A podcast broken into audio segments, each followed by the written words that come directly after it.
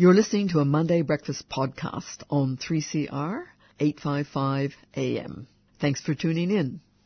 3CR would like to acknowledge that we broadcast on the stolen lands of the Wurundjeri and Bunurong people of the Kulin Nation. We pay respect to elders past, present and emerging and acknowledge the continued resilience of First Nations peoples in the face of ongoing colonisation and settlement. We acknowledge sovereignty was never ceded and a treaty was never signed.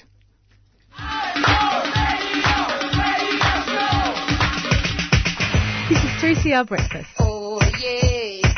Alternative news, analysis and current affairs. Monday to Friday, 7am until 8.30am. Only double. Clap your hands.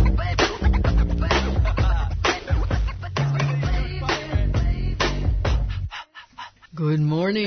Good morning. yeah, so Monday and rain and um, kind of cool. Like winter is is approaching. Yeah, winter is here, I think. Yeah. So, yeah, it is one of those things, I think, where, um, it, it- you know, we had t- two beautiful days, I think, Yeah, on here the in weekend. Melbourne. Yeah. um, Friday and Saturday, and then today it's going to be partly cloudy with a very high chance of showers in the southeastern suburbs and a high chance elsewhere. So there's a chance of a thunderstorm at some point today, uh, gusty winds and possible hail in the southern suburbs. Oh, wow. Really? I know. Which one cycled in Yeah. That's getting serious. um, a, a, a top of 13 today with a low of 9 overnight, and then carrying on to tomorrow, which is only going to be 15 with a low of 7. And I felt it this morning. it's going to be a cool week for sure. Yeah. Gloves, um, get your gloves out. Get your gloves out. I mean, I Or was, buy some.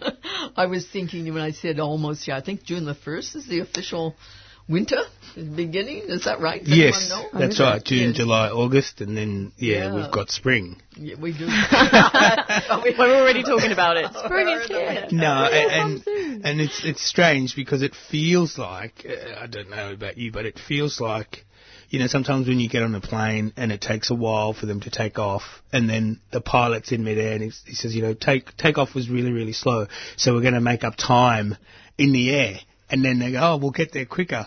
Feels like this year's going that fast. It's like, you know, it's like when the pilot says, we're going to make up time. It's like, well, why aren't you going that fast Yeah, anyway? in June, yeah, for sure. It, it does feel like that. So it sounds like um, people's weekends have been kind of pleasant, really. I mean, you've, um, yeah, you've said the weather good. Mm. Did you get out and do, do much over the weekend? No, See? just just the usual. Uh, kids' birthdays and and then you know an old man trying to to play sport and uh, yeah, that's all. That's all. You guys? Yeah. I just worked. Yeah. I'm in hospo, so lovely weekends aren't usually a thing I get to see. I, did- I did a bit of gardening, and I'm so glad I did because you know it was lovely gardening. Oh yeah, I did that too. I forgot that I did that. Yeah. Yeah. Well, coming up on the show, it's, it's another busy show today, and um, after eight, actually eight fifteen, I think we'll be speaking with Professor Sam Hepburn. She's written a paper called um, titled "The LNP Return to Power." Is there anything left standing in Adani's way? So I'm very eager to see that paper and to hear what she had to read, what she had to say, and to hear more today. So that'll be coming up. And Alice, I think you were out and about on the weekend. You didn't say this. But No, yeah. Um, I was at the No Mandate for Refugee Racism rally on Friday at the State Library. So um, we're going to hear some of the speeches that, that were said on Friday night and also some of the voices from the protesters there. Was that one of two rallies, or was Yes, that was there that the one? yeah, it was 'cause the there was environment one. rally. Yeah. Yeah. Extinction Rebellion Yeah. Mm. out again. Oh, I mean, we that were was- we had the that was report amazing. last week. That was yeah. amazing. Yeah, really.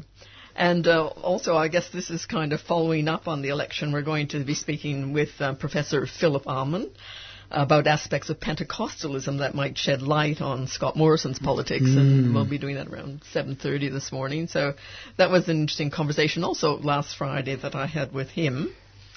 And uh, up next, we'll be looking at the sentences handed down last month to leaders of the 2014 pro-democracy movement in Hong Kong, which was also known as the Umbrella Movement. Do you, do you guys remember that uh, that movement when students kind of occupied for 79 days? Yeah. Amazing, all downtown Hong Kong Admiralty with all the tents out, and uh, so anyway, it's been five years, and the sentences have just been handed down to the leaders. We're going to talk about that, and also um, hear from um, an interview I recorded back then from Professor Joseph Cheng, who um, is a political scientist at City University of Hong Kong. So we're going to go back in time a bit and hear that. But right now, uh, we're going to have some music. Oh, just Oh. quickly, I um. Yeah. Over the weekend, the body of yet another young woman was found in the park on, on Saturday morning. Um, and, you know, it was uh, horrific, and homicide squad detectives were appealing for members of the public to come forward with information. And I, and I read this morning um, the police in Melbourne have charged a 27-year-old man with the, with the So murder of uh. Courtney Herron, which, Oh, yeah, it was, you know, it was Yes. it was very, very sad. But, I thought I'd, I'd like to take the time to thank all the organisations out there who have dedicated years of work and tireless enthusiasm to stop violence against women, the campaign, and Yes, to do that. sure. And that they continue to work around the country, and they're achieving some incredible outcomes. But let's keep working with them to change attitudes There's around still so much the world. more. There's still So much to be to done. do. So much Mm. more to do. Yeah. Mm. It's, Yeah, it's great for to hear sure. that the, the police have found the culprit. You know, Yeah, a little bit safer that's taking off the street. Yeah, and now to work against the attitudes Mm, that allow that mm. kind of um, that kind of thing to go and on. and it's a, it's a as a as a man, I realise that it's it's a long process that we have to go through being male and then having to change attitudes because we say Mm. Things that you sort of have grown up with, but you don't realise that they're actually, you know, a pretty negative thing that you're saying about Mm. I women. mean, it is and they contribute to a bigger picture. oh, for sure. yeah, for just sure. the smaller things are contributing to Mm, something. mm. Yeah, they come they come from somewhere. Yeah. But uh, and I, I don't mean to take up the, at the time, but I was watching the football, and there was a, a woman umpiring, and my son was sitting there, and I was really angry because Carlton was, was playing, and I, s- and I said, "Oh, she doesn't know how to make the decisions because she's never played football." And, you know, like even something that little, because he went on and s- repeated what I'd said to my partner, you know, which is, and Yeah, she's like, "Oh, that's how these attitudes start." Yeah. You know, so, and yeah. did you then have a long and deep conversation with your son? We haven't had that yet. that? We haven't had that yet, but we will. Yeah, Yeah. and it's one of those things where I had to actually have, reflect on myself about Yeah, my attitude sure. towards and that's that. important. Yeah. And it is good to share those things with, with children. And I think it's also good to say, look, I don't know why I said that. You know, Mm. um, Yeah. yeah, I don't think that even. Yeah. And that's the thing. Why does that thought even come up when it's not even what you believe anymore? It's not even what you think, but it does. Yeah. I mean, my own experience as well. You know, um, remember um, almost saying, but didn't when my little boy fell and hurt himself and started to cry. I almost, oh, boy, boys don't. It didn't get out Yeah. my mouth. Yeah. But I thought, why is that there? You know, why, Yeah. why is that still there? And in just uh, in relation to you being a man, I remember having a conversation with a young man, and he said to me, you know, I, was, I got off the bus and I was walking down the street, and there was a, a woman in front of me, and uh, I noticed she kept looking around, and I realized she was frightened because I because I was a man. Mm. That, and he said, so I walked quickly and went past her, Yeah. so she didn't have to worry about it anymore. So, I think men reflecting on these things as well. And that's a really, really powerful one, that one, because, Oh, yeah. uh, you know, with uh, being African, but that, that's, don't take that into account. It's just, we will never understand as males how women can feel that way. You know, it can just that, like as you're walking, and all of a sudden, yeah, I, I've realised too sometimes. You've I've had that this- experience Oh yeah, that this person is frightened, so I have to Yeah. make a conscious decision to either cross the road to the other side Yeah. or walk really, really quickly. You know. And I'm sure I'm not the only person or the, the only woman that when they're walking home from night holds their keys in their hand. Do you? So, so you're ready to open the door? I'm no. I'm ready to Use it to if you have to, defend yeah, myself yeah. if Oh, I no, have to. Oh, I've got my key in my hand, ready Oh, and really? ready to No, go. I- Yeah. I've never ever thought about I know mm. that. like a lot of um, women who have done the same things, and mm. we laugh about it because it's just it nothing to us. Luckily, has ever happened, but we are we are prepared and mm. mentally, whether that be mentally or something that you're carrying physically, you're just constantly aware of your surroundings, and yeah, And that's not and a good men state. don't always have have that in the back of their head. No, no, definitely no, not. it's definitely Um, but a- as I said, you know, there's these these these groups, uh, whether it's Amnesty, there's lots of them who are working as activists to obviously change those attitudes, especially towards um, the the male uh, population. Yeah. So I think yeah, it starts young and uh, goes on, you know, to the political level. So Mm. yeah, for sure. So we have a, a song coming up Yeah. now uh, by Pira, and it's something has changed.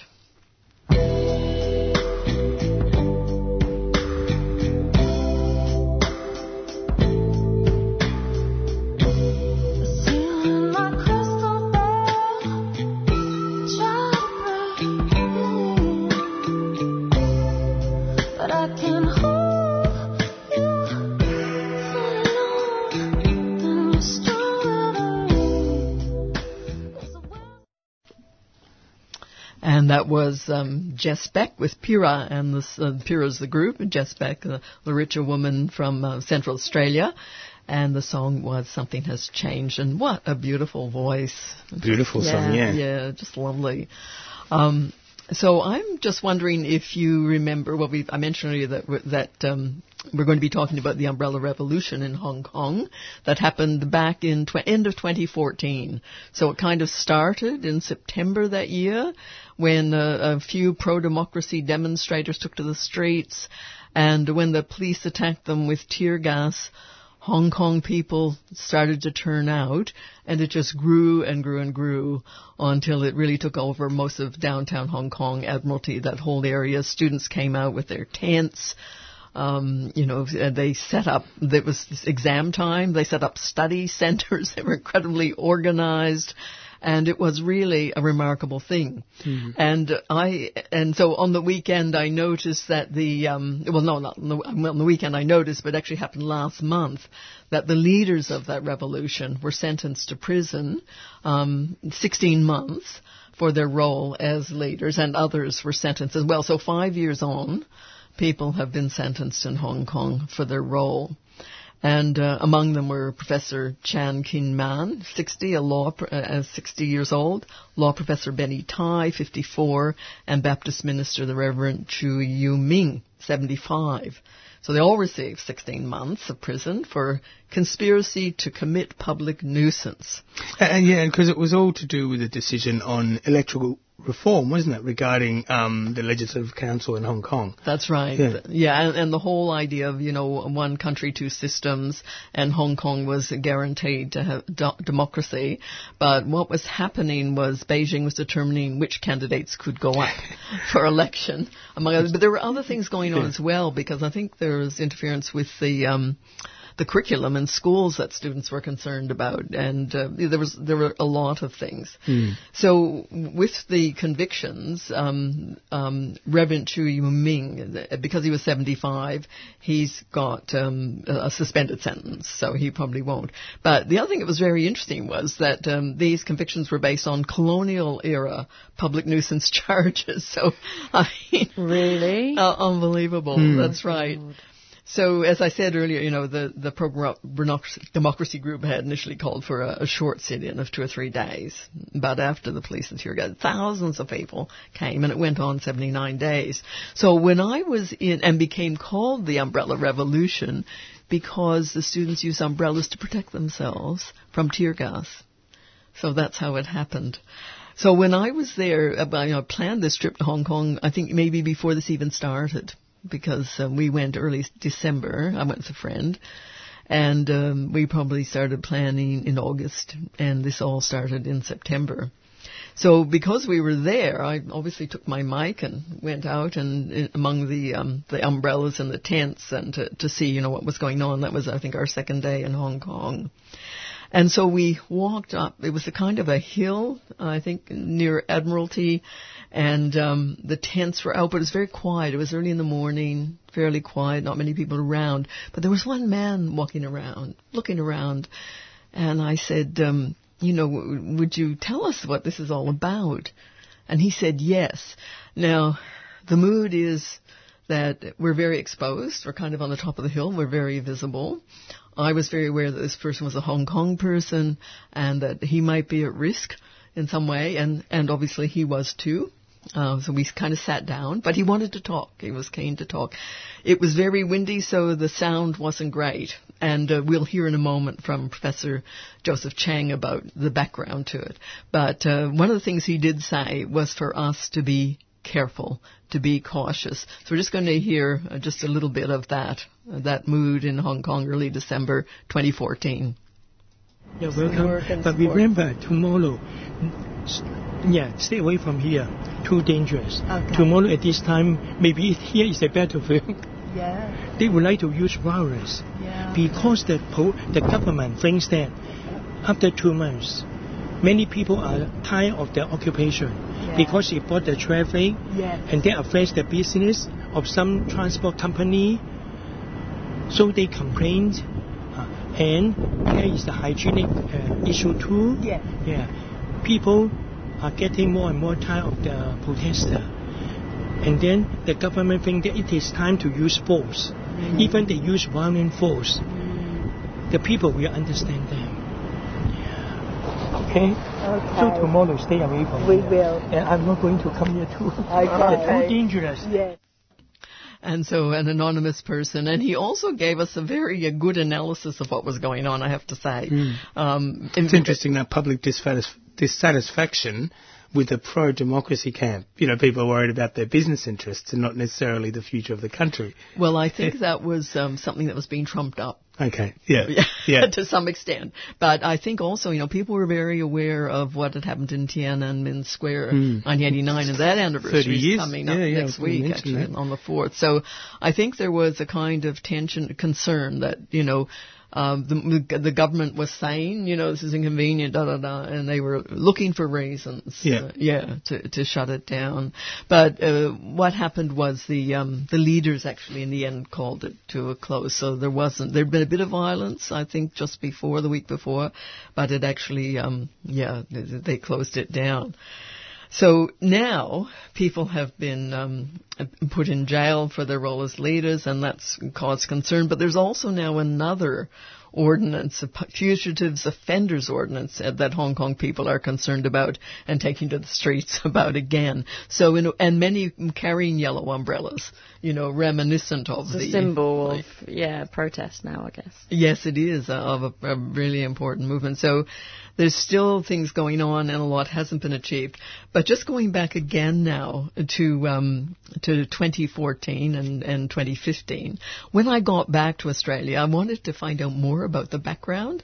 So I got in touch with Professor Joseph Cheng, who's a political scientist uh, at the City University of Hong Kong. Then he, I think, since retired, although he's written a couple of books just in the last few years. And he gave me a good indication of the background to the um, to the um, demonstrations. So here's Professor Joseph Cheng. I want to stress this is 2015, so it's four years ago now.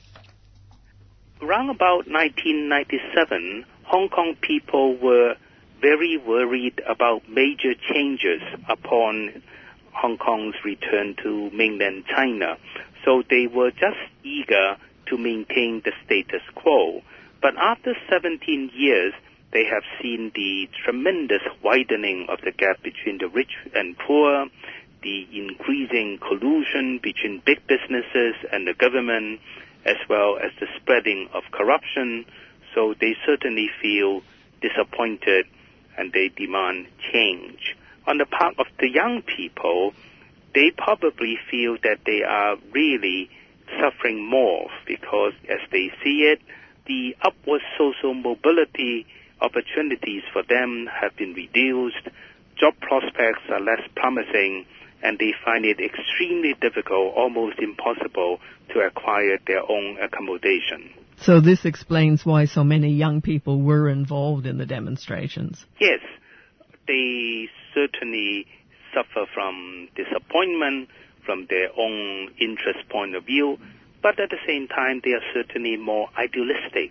They certainly believe that they should serve as the conscience of the society, whereas the middle-aged generations probably feel the pressure of life more. For example, they dare not go to demonstrate because they have to go to work.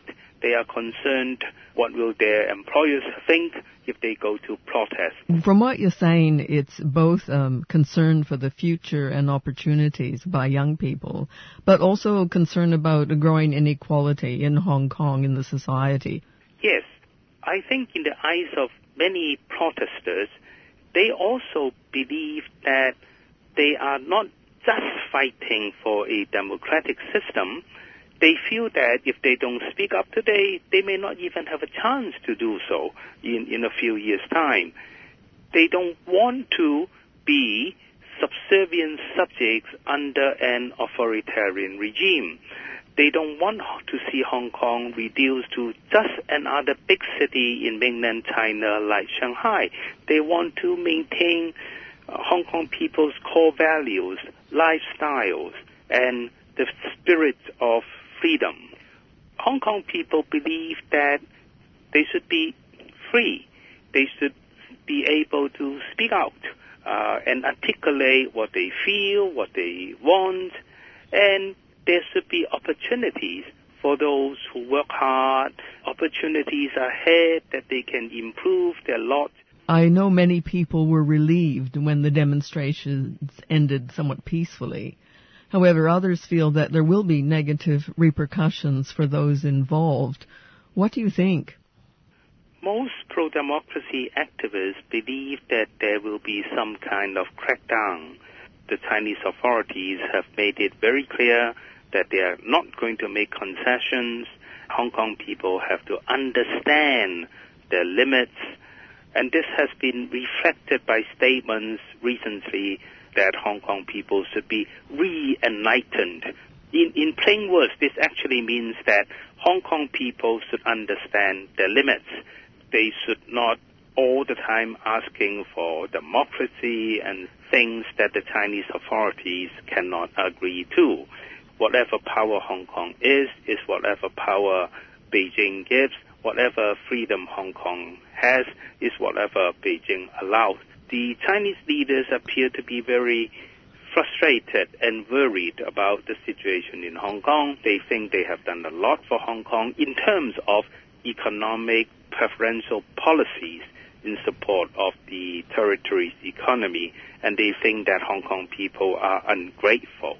They also must be aware of the irony that universal suffrage was not available under the British either in Hong Kong. Yes, there is all the time this argument by the conservative pro-Beijing United Front that, well, Hong Kong people never had democracy.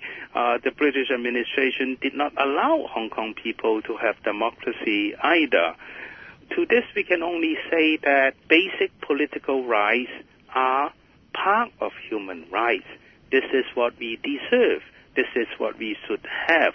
While we did not have those rights under colonialism, nonetheless, now that we are a part of China, now that we are living in the 21st century, we certainly would like to have those rights. Hong Kong people also want to say that they have no intention to confront the Chinese authorities. They respect Chinese sovereignty over Hong Kong. They don't want independence, but they just, in plain words, they just want to be left alone, to be able to elect their own leaders so that their leaders would be accountable to them instead of to the big businesses. What do you feel has been achieved by the umbrella movement? The number of participants has exceeded expectations of all parties concerned. We have attracted a lot of sympathy and attention from the international community. We have largely maintained the peaceful, non-violent orientations, and the government uh, was forced to talk to the uh, student movement leaders, despite the fact that the government all the time had said that such a campaign was illegal. At the same time, we understand that Beijing is not going to make the concessions we desire. We are not going to achieve much in a concrete manner in the foreseeable future, and there is going to be a long-term political struggle ahead. That's what I was going to ask, what the next possible steps are, but I imagine they have not yet been determined. The broad plan is wave after wave of peaceful, nonviolent civil, di- civil disobedience campaigns. We also want to show the world that as long as we do not give up, we have not we have not lost the cause. We are able to uphold our principles, our dignity, and so on. It is difficult. Our real challenge is on one hand, you, you need to uh, maintain the support of the majority of Hong Kong people, and at the same time, you want to maintain the momentum of the movement while realizing that you are not going to achieve anything concrete in the foreseeable future. So this is quite a tall order. And that was Professor Joseph Cheng from, formerly from City University of Hong Kong. And it has been a tall order. And Professor Cheng is a political scientist and uh, also a, a, um, a, rights activist as well, activist for democracy.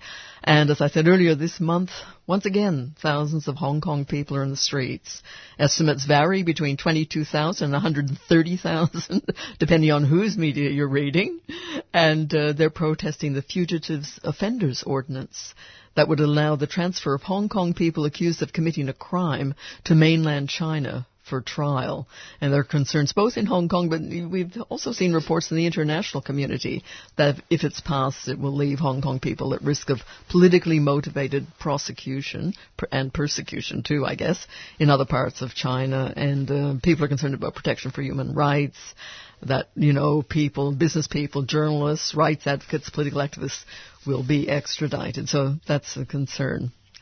But right now, we're going to hear a song from the Umbrella Revolution, a song that grew out of that revolution by Denise Ho and uh, canto, who's a canto pop star, gay rights activist, and Anthony Wong and others singing.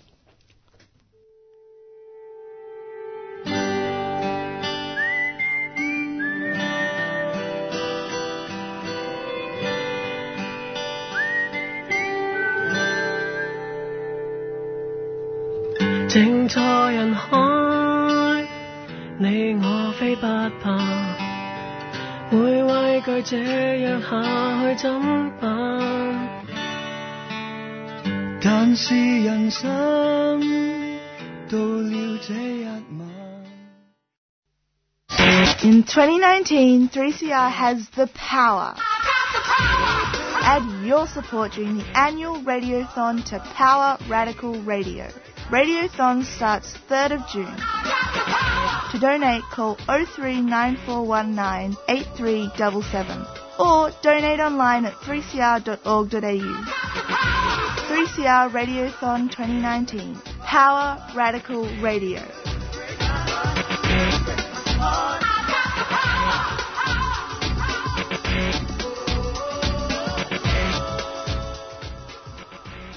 Yeah, Power Radical Radio, and yeah, I've got the Radiothon coming up, so uh, yeah, get exciting ready. Exciting times. exciting times. And before those announcements, we heard um, Hold Up the Umbrellas, which is a song that came out of um, the Umbrella Revolution and, and became a symbol of it. And the singers, two of the singers there include cantopop legends and gay rights activist Denise and she's amazing. Actually, I've really uh, enjoyed finding out more about her and her music, and also Anthony Wong, who I haven't looked into quite as much. And, and Radiothon starts next week, June the 3rd yep, till the 16th, so two weeks. So uh, regular listeners who listen to 3CR Breakfast can always donate. They can, um, yeah, call in on nine four one nine eight three seven seven to uh, donate to the show or any of your other favourite shows. Yeah, and uh, we're looking forward to that. Yeah. The next couple of weeks going to be lots of interesting programming and lively stuff happening. So yeah, do stay tuned. Now our next guest is Philip Almond, Professor Almond. He's a historian of religious thought at the University of Queensland, and he's been studying religion for over 40 years, not as a believer in any particular religion, but he describes himself as an agnostic, um, and he believes that understanding religion and religious, sorry, religion religions, plural, is crucial to our understanding of past and the present, and certainly the present moment right now, right here in Australia after after the election. So last week he published uh, a paper in the Conversation titled Five Aspects of Pentecostalism that shed light on Scott Morrison's politics. So I thought it's probably a good time to think about Pentecostalism and what it might mean for politics here in Australia. So I spoke to him last Friday, and I, I do want to thank him because it was very short notice, uh, but he was happy to come on and, and, and chat. And I began by asking why he decided to write the paper. Uh, Scott Morrison invited the cameras in a few weeks before the election to his Pentecostal church in Sydney where he was filmed in an act of worship. So Scott Morrison put his Pentecostal religious beliefs on the public agenda from that moment on. That said to me that this is a prime ministership that will be, or may be, significantly influenced by a set of religious beliefs which are held by the prime minister out of his Pentecostal religious tradition. So one of the things you say in your paper is that the idea that miracles happen is a central tenet of Pentecostalism. Do you think Scott Morrison actually saw his winning the election as a blessing from God? I do actually. I'm not the one who said it's a miracle. Scott Morrison did. Now, most of us, when we say it's a miracle, we're tending to use that as a kind of metaphor. But when Scott Morrison uses the term miracle, and when he says things like, I will burn for you, it goes, I think, to the way in which religious beliefs are very embedded in this Prime Minister, in a way in which they haven't been in other Prime Ministers even when those prime ministers have declared that they are religious believers. I'm thinking of Kevin Rudd with his Anglicanism and so on. One of the points you make in the paper is that according to Pentecostal theology, all of history and the future is in the control of God. If Scott Morrison holds to this idea, what are the implications for action on climate change? The whole of history is in some sense in the control of God is not merely Pentecostal. You know, within the Christian tradition, there is the notion that the world will end. Personally, I happen to think that unless we do something about climate change in the not too distant future, the world will end as a consequence of climate change. But if you're a believer in the divine providence in a strong sense, you think God's in control of all this. We don't need to worry too much.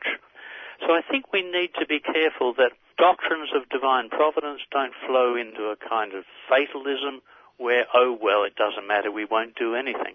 I presume that the Pentecostal people believe they'll be okay. Yes, they do. And I suppose this goes to another point that I tried to make about the notion of salvation, that Pentecostalists tend to have a fairly exclusive view of salvation, and they tend to believe that only those who are born again, who've had a personal experience of Christ as their Lord and Saviour, will gain eternal life that suggests that if the world does end, the Pentecostals and some others will be okay and the rest of us will be in deep trouble. You write about the idea of prosperity theology. Can you hmm. explain a bit more about that? It comes out of the very early origins of the Protestant tradition, where people looked for the sign that indicated that they were saved.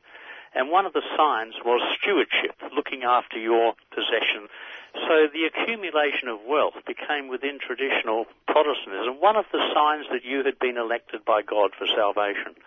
Prosperity theology is a fairly recent development which has been absorbed in most branches of Pentecostalism where the wealthy are the godly. It kind of falls down when you consider other groups of people that are not Pentecostal who are very wealthy. Wealth is sign that you are among those who are going to be saved, but it ain't no guarantee. okay, so it's not the only sign. no, it's not the only sign. And you do describe Pentecostalism as light on beliefs. Pentecostalism is a very broad-ranging movement, and it's not like the Catholic Church where there's a central body that establishes what is the right belief and what's the wrong belief and so on. There's flexibility in movement among Pentecostalisms in terms of their beliefs. The key thing is this very personal experience of Christ as your Lord and Saviour. Salvation isn't a matter of believing this set of doctrines. Salvation is a matter of having a very vertical, looking upwards relationship, direct relationship with God. In that particular context, some of the traditional Christian concerns with social justice and social equity and the poor and the oppressed tend to get a bit sidelined. They have a very uncritical approach to the Bible as well. That what the Bible says in the first century is how people ought to be behaving in the 21st century. So, for example, if the Bible says in, in the first letter of Paul to the Corinthians that liars and drunkards and hypocrites and so on will never enter the kingdom of God, then that's the kind of view that Pentecostalists will have. And we've seen that recently with Israel Folau, who quoted that text from the Bible because he himself comes out of the Pentecostal tradition you're on 3CR Monday Breakfast, and if you've just tuned in, I'm speaking with Professor Philip Almond from the University of Queensland about a paper he wrote for the conversation on aspects of Pentecostalism that shed light on Scott Morrison's politics. He notes in his paper that you wouldn't expect any progressive views on abortion, women's rights, LGBTI issues, immigration, the environment, and same-sex marriage from someone like Scott Morrison, who holds Pentecostal beliefs. You do distinguish between Pentecostalism and fundamentalists in, in, Yes. in the paper, but there seems to be some overlap as well. What's the difference? Liz, both fundamentalists and Pentecostalists are pretty committed to the Bible as the authoritative word of God. That said, the fundamentalists tend to be much more adherent to a set of doctrines, whereas to be a good Pentecostalist, you've got to have had this personal experience of God's saving power. I imagine most of the members of, of Parliament in the Liberal Party are not Pentecostalists. I can only think of one other member of Parliament who's a member for the Gold Coast who says I'm a Pentecostalist. And So I'm wondering to what extent will Morrison's Pentecostal agenda be ameliorated by other members of his party? It's a really good question. I mean, in, in some ways, because his political agenda, insofar as it's flowing out of Pentecostalism, is also the kind of agenda that liberals might have who are not Pentecostalists. What I was trying to explore was the motivations behind his particular set of liberal coalition Yes. beliefs, which are shared by many other liberals and nationals in the coalition. So I don't think it will require much amelioration. Scott Morrison's too good a politician to allow him to go one step too far to breach the boundaries of, of his political beliefs. As you've pointed out, uh, Scott Morrison's Pentecostalism is quite consistent with neoliberal thinking on economics. Yes, it is, and it, that's that connection between neoliberal economics and the prosperity gospel. The notion that in the best of all possible worlds, people are able to look after themselves, and to be able to do so is godly, and if you do look after yourself properly, then wealth will accumulate. The implication of prosperity theology is if you love Jesus, the wealth will come. It probably also implies that if you've remained poor, well, you're not among the chosen after all. Quite a worrying uh, philosophy, in contradiction with so much, particularly about the New Testament. It's hard to line it up with the New Testament, but I'm very conscious of the fact that I came out of 1970s Christianity, and 1970s Christianity was very left wing. That was a world in which, you know, Roman Catholic theology at its very liberal ends was lining up with Marxist theory, Liberation theology. liberation theology, and then over at the Protestant end was heavily bound in in America with the civil rights movement and Martin Luther King. So I come out of a Christian tradition myself, although I'm no longer part of the Christian tradition, but my origins are in a Christianity that naturally aligns itself with what we think of broadly as the left of politics. I see Jesus as the friend of the poor and the oppressed and not the friend of millionaires and billionaires. So it flows out in terms of social equity and social justice and concern for asylum seekers and concern for the poor and concern for the homeless. That's that tradition of social justice which is very embedded in parts of Catholicism and has always too been very embedded in parts of Protestantism. Yes. Australia is well known as a, a secular society. Not much more than about 10% of people who actually go to church. the raw numbers about churchgoers, let, let's say 10 to 15 percent, somewhere around there, active churchgoers. There's something like 50 percent of people in Australia would still define themselves as religious believers, but that doesn't mean very much. I don't think people who don't hold strong religious beliefs have any sense of the way in which the firmly committed religious believer will have his or her worldview, the way they think about everything, formed by their religious beliefs. So I think it's going to be very interesting to see the extent to which Scott Morrison is able to embed some of these deeply held beliefs of his within his political activities as Prime Minister. The coalition was playing to and will continue to play to religious believers in the community.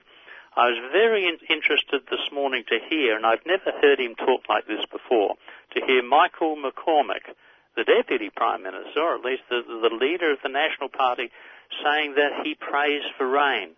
Doesn't mean we don't have to do any any other thing, he said, but we sh- we must pray for rain. And I thought we've now got another piece of religion on the agenda that now the leader of the National Party is putting on the agenda. Another hmm. person hoping for a miracle.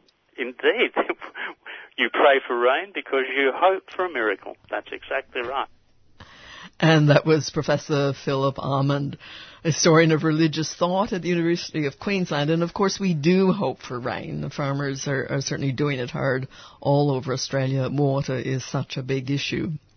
And I was speaking with Philip Almond um, as uh, you know to hear what his take was on the um, the impact, potential impact of uh, Scott Morrison's Pentecostal beliefs and religious beliefs on policy in Australia. And as he says, we'll just need to watch.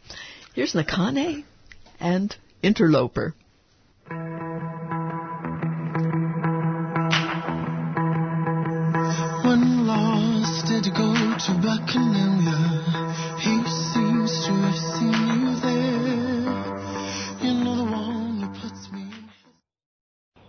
And that was uh, South African artist Nakhane with the song Interloper. And that was just beautiful. I love that song. So good. And look, I meant to say, um, with regard to our earlier interview with Professor Philip Almond, I looked up his writing and he's written a new biography of God. And I thought, that was pretty amazing. And then I looked, and before that, he'd written a new biography of the devil. That is so interesting. So I, I want to read him, both of them. Yeah. I asked him which one was more interesting. I and what think- did he say? Well, what do you think?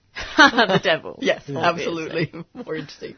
So, you know, we might do a little grab of him talking about that maybe for next week. Oh, yeah. But, uh, but anyway, but, but what fascinating work to do. And uh, as he said, you know, there's not not a lot been written, updated, and you know, going back three thousand years, and um, you know, differences be- between approaches to the devil were quite marked, and yeah. So I think that's another story. Maybe we do another interview with him just about that. What do you think?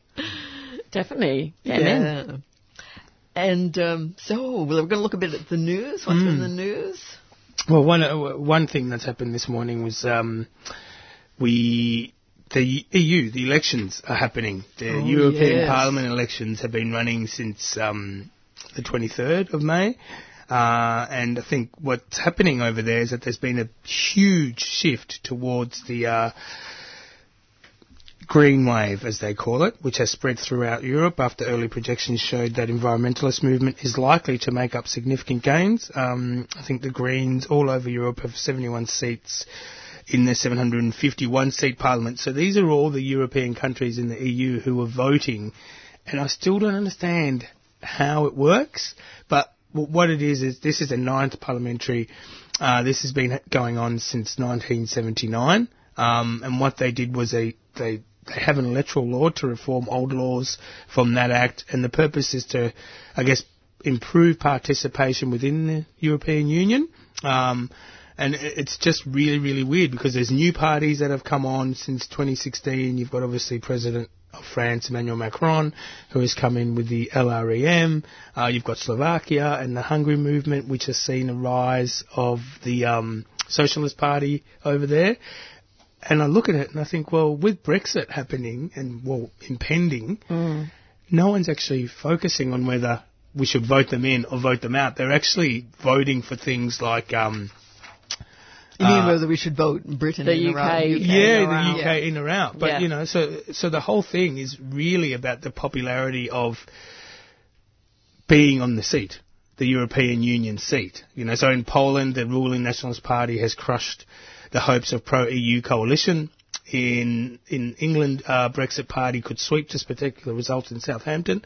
So the Brexit Party itself, which has just formed, is going to be on the European Union, which is quite bizarre. That Yeah. story is how quite do- amazing. Um, yeah. the- How do you see it, Alice?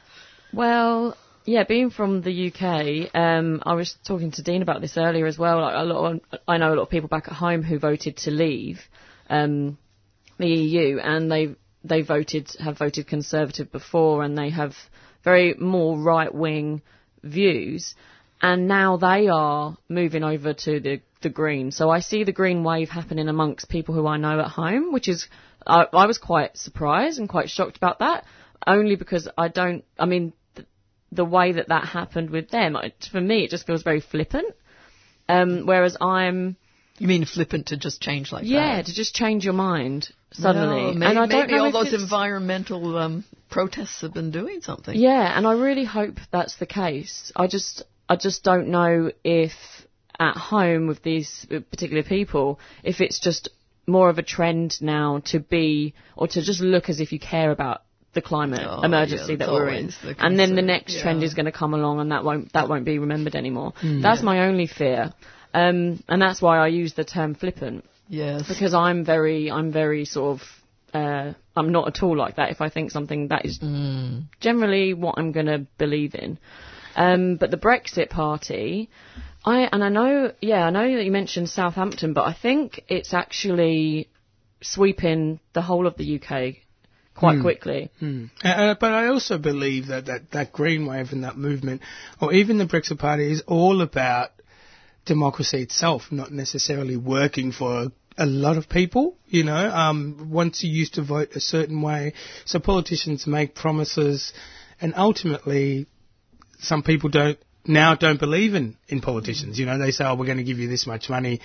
Well, uh, Fergus Kincard.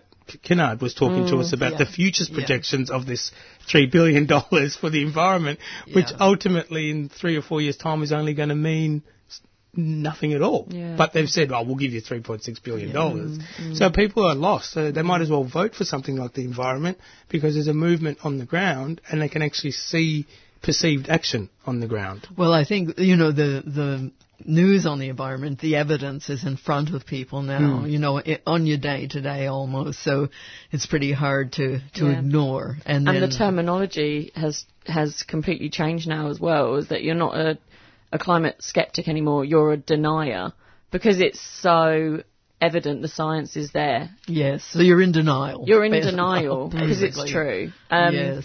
Yeah, and and I think also your comment, um, Dean, about people losing faith in politicians.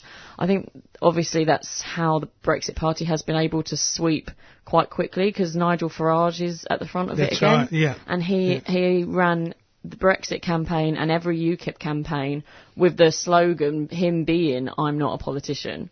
I'm in, I'm business. I'm a businessman. I know how to do business and I know how to get Mm. results. So, Yeah. and it's and and Trump did the same thing. Yeah, another fallacy that people in business know to get results. Yeah. I mean, we know that Trump has been bankrupt. I don't know so much about Nigel Farage, but uh, there's also some evidence, uh, I think, that was put up not too far um, before the election about uh, Labour's economic management being better than the Liberals, and Hmm. yet there's this myth. That goes around. I mean, someone just put up the evidence, you know, just listed it. Really? Yeah, I yeah. I, I think you know it's almost uh, it's that kind of in quotes, you know, kind of common sense that the liberals do it better, but that's not necessarily the case at all. So yeah, lots of things. But speaking of the environment, sorry, No, you. Yeah, yeah. I'm thinking- speaking of the, the environment. Uh, NOPSEMA's been in the news, and we all know what NOPSEMA stands for, don't we? Yeah. Uh, the, uh, Take it away, Dean. No, you caught me National- out. Yeah. You caught me out last time, Dean. it's yeah, national is right. Uh, Offshore, offshore. protection. No, petro- petroleum. Oh, so okay, I'll do it. right. I'll, Yeah, yeah. I'll save, you, save you. Really, I'm pain. enjoying Dean's Uh, struggle. okay, with okay, keep the going, National keep going. Offshore Petroleum Safety and Environment Managed Authority. Excellent. How good is that? Way. Excellent. Well, I have to look it up every single time. I have to NOPSEMA. NOPSEMA sounds better. Uh, well, it's easy to remember, but National Offshore, I think last time I thought oil, but no, Offshore Petroleum Safety and Environmental Management Authority. And of course, we were talking about it in relation to the Great Australian Australian Bight, remember? And we Hmm. looked Yeah. at, you know, Equinor and the activism of the um, Bight Alliance in Norway at the Equinor AGM. And, And, and but just on Hmm. that, uh, to ensure procedural fairness and nat- natural justice, NOPSEMA does not comment on the specifics of plans and proposal under their assessment. For our listeners who might not remember that, we'd mentioned that last oh, time. Okay. Mm. They do not comment on the specifics, they just make decisions. Well, it- yeah. Well, it's been in the. I mean, NOPSEMA's been in the news because it has. I, I don't want to use the word delay because I know what we're going to talk about next. It is said it cannot make a decision on Equinor's um, environmental plan to drill in the Great Australian Bight because it uh, doesn't have enough information or it, it's it needs more time to look at the detail of it. So it was initially scheduled, I think, for um, you know just I don't know, God, about a week or so ago, Mm. and now it's scheduled for June 27th, which really isn't that far off. So it needs more time to decide on the environmental plan to explore for oil Mm. in the Bight. But in the meantime, a group of energy and natural resource experts from the University of Sydney are saying that Equinor is overconfident in its ability to prevent an oil spill. So this is interesting, and and they I think they've um, uh, made an application to NOPSEMA uh, around this, and. Um, and it said that you know it could its ability to prevent it they're overconfident and that it could lead to catastrophic environmental impacts and that it's um, consistently Equinor's consistently optimistic and made optimistic choices in order to convince the public and NOPSEMA that it's safe to drill. But what I found most interesting is they compare it to the kind of confidence, overconfidence BP demonstrated in relation to drilling in the Gulf of Mexico. And we, we know what happened there. And, and more interestingly, it's hard to find any news because, as I mentioned, You mean uh, news on NOPSEMA? Yeah, yeah, or, or even that's exactly right. So NOPSEMA do not comment on the specifics, but the information I received was from actually um, their website, which but it's not in the mainstream media.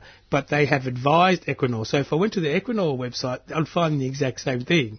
Yes. Yeah, you know, yeah, well, no, I mean, they did put their envi- environmental plan on their website. Yeah. And yeah. on Ec- and Equinor put uh, sorry and NOPSEMA put it up at the same time. Mm. So definitely you know there was that parallel and and I guess that means we could all see it. So Mm. you know that's a good thing, but you had to go looking. Very hard. Yeah. yeah, but it's also come up. NOPSEMA's also come up because it's being criticized for giving 3D oil approval to use seismic testing uh, in uh, to explore for oil and gas in the Otway Basin, which is about 18 kilometers west of King Island. So researchers from the Institute of Marine and Antarctic Studies and also Curtin University in 2017 discovered that noise from seismic air guns used for marine and oil gas exploration significantly increased mortality in scallops. So we have a scallop fishing industry in Yeah. Tassie and zooplankton, which are what, you know, lots of marine creatures survive Yeah. on. So I actually, last year I tried to, I, mean, it was, I know it was in December, tried to get in touch with the scientists to find out more about seismic testing because, you know, there's so many aspects Yeah. of this that we don't necessarily know lots about. Um, but I, I didn't have any luck at that stage. But I think a story we should look into in the future. What do you reckon? Oh no, that's um that's something because we you hear about it, but Mm. we, I, I wouldn't understand how it wouldn't- works. Yeah, and- I wouldn't understand yeah. how it works, so I'd be really interested to find out more and learn about it. I always think if I were a whale in the ocean, surrounded by that water, and then the sound of the air guns, Yeah, you'd hear. how it would it be? Oh. Yeah. How would it be? You know, that, that's me. I think of the Well, whale or it'll change your migration patterns, wouldn't wouldn't it? Yeah. Yeah, yeah, and that I think that you know there's a, been a lot of concerns, and, and the last thing I, I've noticed, about, uh, you know, relation to environment is the the Chinese company that's uh, pulled out of a major coal project in the Galilee Basin uh, near the Adani project, and um, not clear. They're not saying clearly why they're pulling out, but a lot of people think it's just financially unviable. So that that was the best news. Well, Yeah. yeah, yeah. It, heard make, it makes sense. Those guys wouldn't pull out really unless you know it was financially viable. Yeah, well, it was a big, ahead. I mean, six hmm. point seven billion dollar project. So it was a huge project. They're, but they're saying, oh, we'll be back, we'll be back. But I don't know if they're just saying We're that. going to look at the finances first. yes, so that would be, I guess, you know, coal will go if we really, uh, it's no longer financially viable. Yeah. Mm, and that's a, a sign, shall I say? Mm-hmm. And that's our world news. We, oh, quickly, there was a 8.0 magnitude earthquake in Peru. In- Uh, I only mentioned that because I think we're not going to talk about. We were going to just have a chat about Susana Baca, but we can do that next week if we run out of time. So uh, preliminary estimates indicate that six people have sustained injuries, while 27 homes are damaged across seven provinces. Uh, we know that earthquakes are frequent in Peru, which lies on the Pacific so-called Ring of Fire. But yeah, So that happened probably about five hours ago now. Yes, just overnight. Hmm. Yeah, I, I think the last I looked at, one person was killed and four injured uh, because it's in a fairly remote part of Peru. Yeah, so maybe a little bit of Susana Baca. Yeah, if we've just uh, no. Oh, Uh, she is, which is interesting. I looked her up when you mentioned it. Uh, she was, she's a key figure in the revival of Afro-Peruvian music, um, and she became Peru's first black cabinet minister. Um, which is un- unusual for an artist to enter Peru's uh, rough and tumble world of politics, and it's even rarer for a black Peruvian, let alone a woman, to enter the cabinet. So we'll go and listen indeed. to one of we her. just we have time just for a little. So, yeah, La Macarena.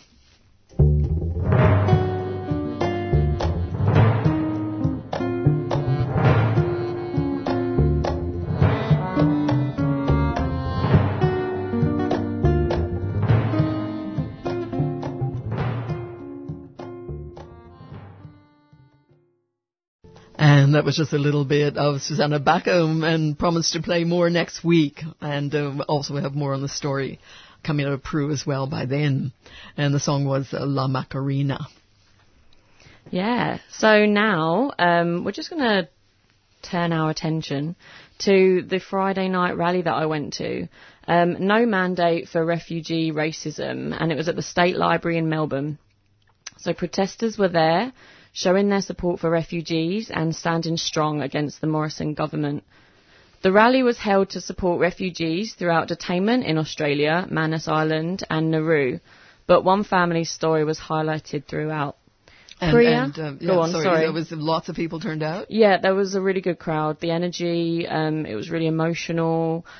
Um, yeah, it was very high, high energy. Um, it was there to support one family in particular, Priya Nades and their two daughters, who are both Australian born, are refugees from Sri Lanka, and they've made a home for themselves in Queensland. They were taken without notice in the middle of the night, separated, and are now held in detainment.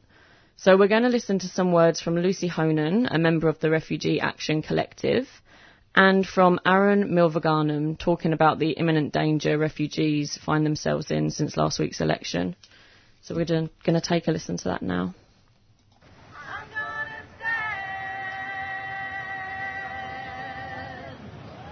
We will not obey racism. We will not obey injustice. We will not. We know probably better than any other group of organised activists in this country that every single victory that we win is wrought out of activists on the ground, out of people organising on the streets, out of ordinary people speaking up, refusing to be cowed by governments or bureaucrats, by refugees themselves resisting and resisting and drawing on more strength and resisting some more. So while we were hoping for something different, we are so prepared to fight the Morrison government. We know how to fight this government and we will not stop. We will not obey racism. We will not obey injustice. We will not obey exploitation. What you gonna? I'm gonna stand. It's been a terrible week for Australians. It's been a terrible week uh, in politics in general, but for refugees, it's been a lot worse. Re-election of Morrison government has created fear among many uh, many people, including refugees in the Tamil community. On Sunday, after the election results uh, was announced, I received tens of phone calls from Tamil asylum seekers who were heartbroken by the election outcome. Morrison's election means many Tamils will face deportation back to Sri Lanka. There are hundreds of refugees who have been denied their protection visa through a flawed system set up by Morrison and now have their cases uh, before the, the court. They don't have the time to wait for another election. This election outcome could be a death sentence if we don't mobilize and build a mass movement that Morrison and his co can't ignore. We must shield these refugees from Morrison's terror in the coming days and weeks and months. There are so many young refugees who are studying in high schools. If we don't have a rapid response, these kids will not have a chance to rebuild their lives in our community. And if you're just tuning in, this is 3CR Monday Breakfast, and that were the powerful words from Aran Mylvaganam and Lucy Honan. While I was there on Friday, I also spoke to the protesters um, who are standing strong and are going to be carrying on the fight. And this is what they had to say. Hey Dutton, hear us say, Priya Nades and kids must stay. The fact that the Liberals have won the election is a devastating blow, I think, to the refugee movement, and we're here to say that just because Scott Morrison has been re-elected, um, it doesn't mean we're going to stop fighting. There's no mandate for his racism, and we demand that Manus and Nauru be closed and refugees be welcome to Australia. So Priya and Nades, um, they're a Sri Lankan Tamil family. Um, they lost their High Court appeal to stay in Biloela in Queensland, despite like the community support that they were getting from Queenslanders. Bill Shorten, prior to his loss in the election, did promise to reopen the case, so that gave us some modicum of hope for, for the family, but unfortunately, um, it seems like they might be deported back to Sri Lanka, but we're going to keep fighting regardless. My heart just bleeds for these people. They've left impossible conditions in their own countries. They're, most of them have already been assessed as genuine refugees, and they, they desperately need our help. And we're a wealthy country, and we're illegally locking them up in ghastly conditions, and it's just not okay. I'm really upset about it, and that's why I'm protesting. Do you have a message for Scott Morrison right now? We're here. We don't accept your aggression. We don't accept your racism, your violence, and we're not going anywhere. Scott Morrison is not someone who is going to be convinced to bring refugees here by nice words and logical arguments. This is a Prime Minister who g- gave himself a trophy that he displayed in his office for stopping boats. And we will What can I say? I hope he'll never, I know he will never use his conscience. He's not a man with a conscience. He's into punishment, and I really, I have no time for the man. Everybody to start with Do you have a message for the refugees who are being detained at the moment? I was just talking to, to, to Nauru tonight, um, to a guy on Nauru. Uh, the Nauruan government has pulled the pin on the Medivac bill. They made it a law about it's illegal. So it's uh, uh, it's very scary for them. There are very few left there now, and they're all suffering. And we have to stop the Liberal government and Labor too. They started this, and we have to stand up as human beings to stop it. Uh, yeah, we care. Don't give up. Um, I know after this election result, a lot of you think that it's hopeless now, but I think we are not going to stop fighting to free you, all of you, and f- like all future refugees. At this point, we have to do whatever, it, like whatever it takes. I'm sorry that we um, let you down during the election, but we're not going to stop fighting. We're still here. We haven't forgotten you, and we're sorry. It was an emotional rally for everyone, and those were some of the thoughts and feelings on Friday night for the No Mandate for Refugee Racism. Just quickly, if you'd like to hear more on the speeches, you can head over to 3cr.org.au and you'll find more on the Sunday Sunday's refugee radio show. Great, and great that you got out there to talk to people, Ellis. Yeah, it was really great hearing from the community, and yeah, it was Yeah. really highly emotional. And now we have uh, Professor Samantha Hepburn on the phone. She's the director of the Center for Energy and Natural Resources Law at Deakin University. And she's written an article for the conversation entitled, With the LNP Return to Power, Is There Anything Left in Adani's Way? Sam, welcome to 3CR Monday Breakfast. Thank you very much, Judith.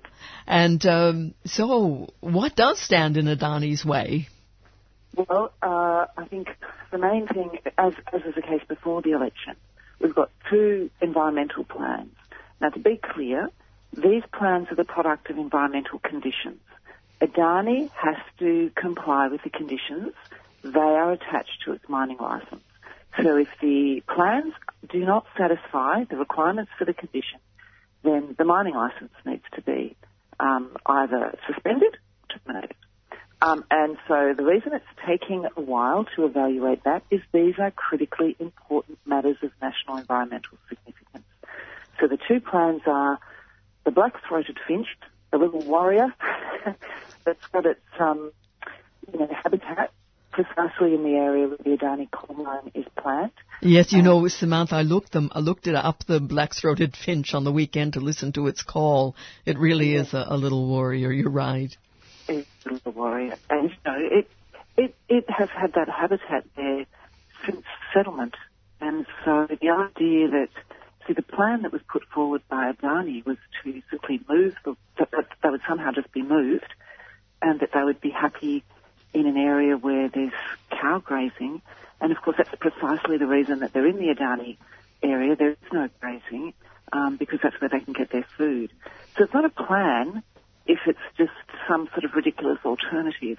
And that's non-compliant with the legal requirements that govern what should be a robust approach to assessing the impact of uh, a coal mine in uh, a, a vastly beautiful area adjacent to the Great Barrier Reef that impacts matters of national environmental significance. I, I thought it was interesting in your paper that you pointed out that often, you know, the Queensland government has been accused of delaying the mine or the or the approvals, but in fact, it's the Adani government that's delayed it because the plans it's proposed have not been adequate. Exactly. So they are saying, "Well, we've submitted 11 times. Well, they've submitted 11 times and it's been non-compliant, then that's a problem with them in terms of making sure that they follow through on the requirements that attach to the license. Licenses aren't just issued and therefore, okay. Yes. And, and sorry, go on. Well, it's permission to enter subject to the conditions that are attached to it. It's not a grant of land. It's basically a permissive arrangement. So if you don't comply with that, you don't get to, to enter. That's the simple requirement. And, and of course, the whole point of having robust environmental frameworks, because what you've got with the Adani is both state and federal government evaluating it under a bilateral framework, is to have that reinforced high level assessment because it's considered so important. I mean, obviously water resources are critically important to Australia, but endangered species are as well. S- Samantha, sorry, you might have to move a little bit to the left. You're breaking up a little bit there. Oh, sorry. No, Yep. that's okay. Better? Yep, sorry. Yeah. Okay, that's sounding a bit better. Okay, Yes, it so is, actually, yeah. Ultimately, and you know, one of the things we know about groundwater is that it's a fairly, it's such an extensive water license, 12.5 billion litres annually, which, you know, the figures indicate that that's more than all of the entitlements that the farmers have. We need to make sure that the drawdown impact on the Doongmabulla Springs and also its connectivity to the Great Artesian Basin isn't going to be too significant. Now, it's very difficult to predict that, but that's what we have to do because not just the fact that water is a vital resource and it obviously feeds into so many different life um, and ecologies uh, in, in the area, but other people rely on it as well, other sectors, farmers, communities. There's 200 towns that rely on water from that area. Yes, I So- noticed that, and and not only towns, other businesses as well. Yeah. So the idea that we're putting time frame on this and, and rushing it, that just opens you up to liability. Because the idea that, you know, this is going to be done in two weeks and this is going to be done in three weeks post-election, you know, that reactive approach, that undermines public interest that's connected with rule of law. And so this, and bearing in mind that coal is owned by the state as a public, that's not a private ownership, that's a public ownership. That's right, and the state has responsibility to protect Huge it and its people. responsibility Yeah. to all the community, not just people whom they, you know, the idea that there might be jobs, and we know that that's controversial at the moment anyway. Um, China Stone has pulled out of the adjacent coal mine. Yes. Problems with getting fun- financing. No bank's going to finance it because the world's decarbonised. I mean, Okay. that's a huge that's a huge lesson, isn't isn't it? I mean, the financial institutions see the futility of this pursuit of coal. I mean, that's what it says to me. That's exactly what's happening. And we know also that um, Germany has announced plans to, call, to close all of its 84 power, uh, coal-fired electricity plants. The UK is in its, I think it might become its third week of no coal-fired electricity. Uh, China, one of the reasons China Stone has pulled out is China's got a very ambitious clean energy plan. And India, which a component of the Adani and the dirty coal that was to go to Adani, is wanting to pull back on its imports because, of course, they're expensive. So there's a shifting framework globally for coal, and that has to inform the discussion concerning the longevity of jobs. And also, of course, it has to inform a broader assessment of what public interest is. I mean, it's not just this short-term, short number of jobs. It's what's in the interest for everyone. We're talking about farmers, tourism. We're talking about, obviously, climate change imperatives. I mean, what, if we think about it globally, what gives us the right to proceed with a vast coal mine when the rest of the world is desperately trying to decarbonise and stay within two degrees? We have made commitments to, and they're, they're legal commitments to an international community, and that's not just a rhetorical statement. That has to be a commitment that we take seriously. You're talking uh, about the Paris Accord, the, the Paris, Paris Agreement. Accord, I am, yes. Yes. So that's something that is, you know, it, and and the idea that that we're importing it to China or India is irrelevant. Emissions are emissions. Yes. Got, you know, they don't have a jurisdictional boundary. And sooner or later, as you say, a the cost is you know too high, especially compared to renewables. And really, it's uh, it's like Australia is going backwards and not really embracing the possibilities of renewable energy. Exactly. And we're sort of in this post-election sort of hype. You know, it was all about Adani. You know, we have no idea. That's irrelevant. The point is the law process to continue.